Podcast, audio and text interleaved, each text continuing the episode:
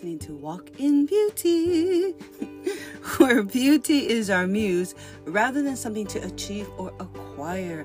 My name is Ho'oma Lama Lama. Everyone calls me Ho'o. And today we are completing our series on the Empath's Self Care Guide. And it's five steps that you can use as a self care guide for anyone, but specifically created for empaths. All right, so today is number five, and I'm just going to get right into it. I hope you don't mind.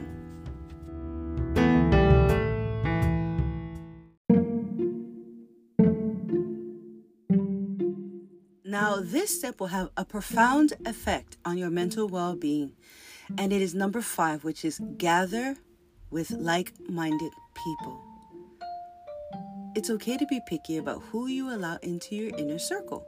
In fact, guard this realm. Make sure to identify characteristics that you desire and associate with people who reflect your values. That last part is really important, you know. Associate with people who reflect your values. Gather with like minded people. The reason why this will have such a profound effect on your mental well being is that if you are around people who are always negative, judgmental, um, always, you know, see that everything's wrong or they love to gossip and talk about other people or the faults of other people, it's going to affect your mental well being too because that type of personality, those I should say, type of personalities are just constantly berating whatever light and love that you have in you. Now, because you are an empath or a parent raising an empath, you have to be really careful about the words you say around yourself or around your child that you're um, bringing up. Now, I know we have this thing and we call it adult talk, like this is the adults talking. But the truth is, are the adults really talking about anything that's beneficial or are the adults just gossiping? Last time I checked, nothing good ever came from gossiping.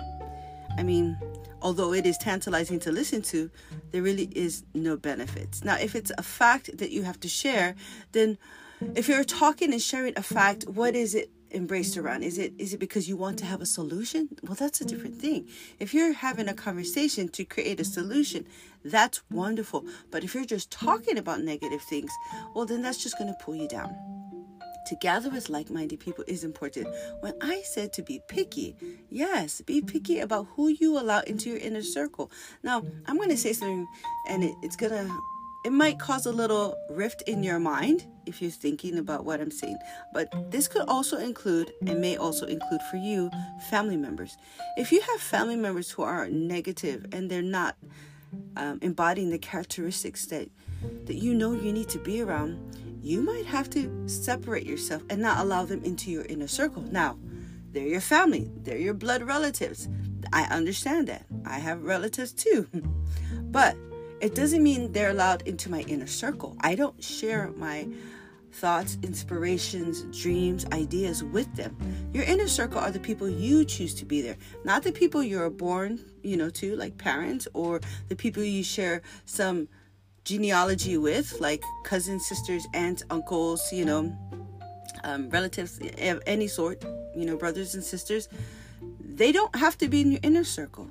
You can be picky about this. Your inner circle are those that you allow to be in there because they share those identifiable characteristics that you desire. Okay? So if you have a characteristic like honesty, trust, um, integrity, respect, responsibility. If, if those are things that you like and you have identified, like, man, I like people that I can count on. I like people who keep their word. I like people who say what they mean.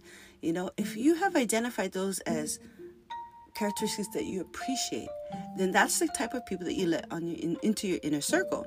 Now, just because you're born into a family doesn't mean that they're going to be in your inner circle, because you could have you know, what many of us have experienced, where there's jealousy, envy, and strife.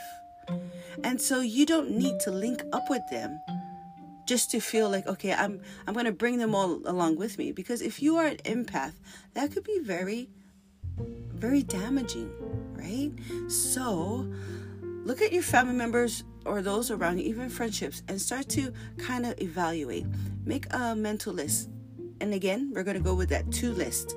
Either on one hand, on one side, it's serving me, on the other side, not serving me. And what I mean by serving me is it's there's a reciprocity. It's feeding back into your personality. So, what you put out, they put out, and it's always a consistent flow of good energy, okay? Um, helpful energy. So, it has to be reciprocal, like a circle. It has to be going both ways. Not that you're only taking, you don't want to be that person. And not that you're only giving, you don't want to be that person either. But it has to be an ebb and a flow.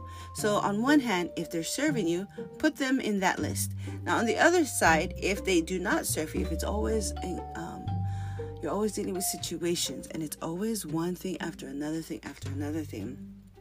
Um, then that on that side, and you realize, who this person does not serve me. They um, they're always taking from me, or you recognize that you always feel drained and tired after you're around them. Well, that's a big clue, right? So this list, the second list is these people do not serve me or are not healthy for me. And this is your own private list. You don't ever write this out because somebody might see it and get offended, and then you have to explain to it. And don't you dare blame me on this one. So, make a mental list and just keep it in your head about those that you want. And then, moving forward, whenever you have a brilliant idea or something that you're excited about, share it with the ones that you know there's a reciprocal feeling. And just be general and consider it and you know chit chat but don't give so much your time to the other side to the other list. Be very selective of how you spend your energy because i'm sure you're tired of being drained all the time. Yeah tired of being drained all the time.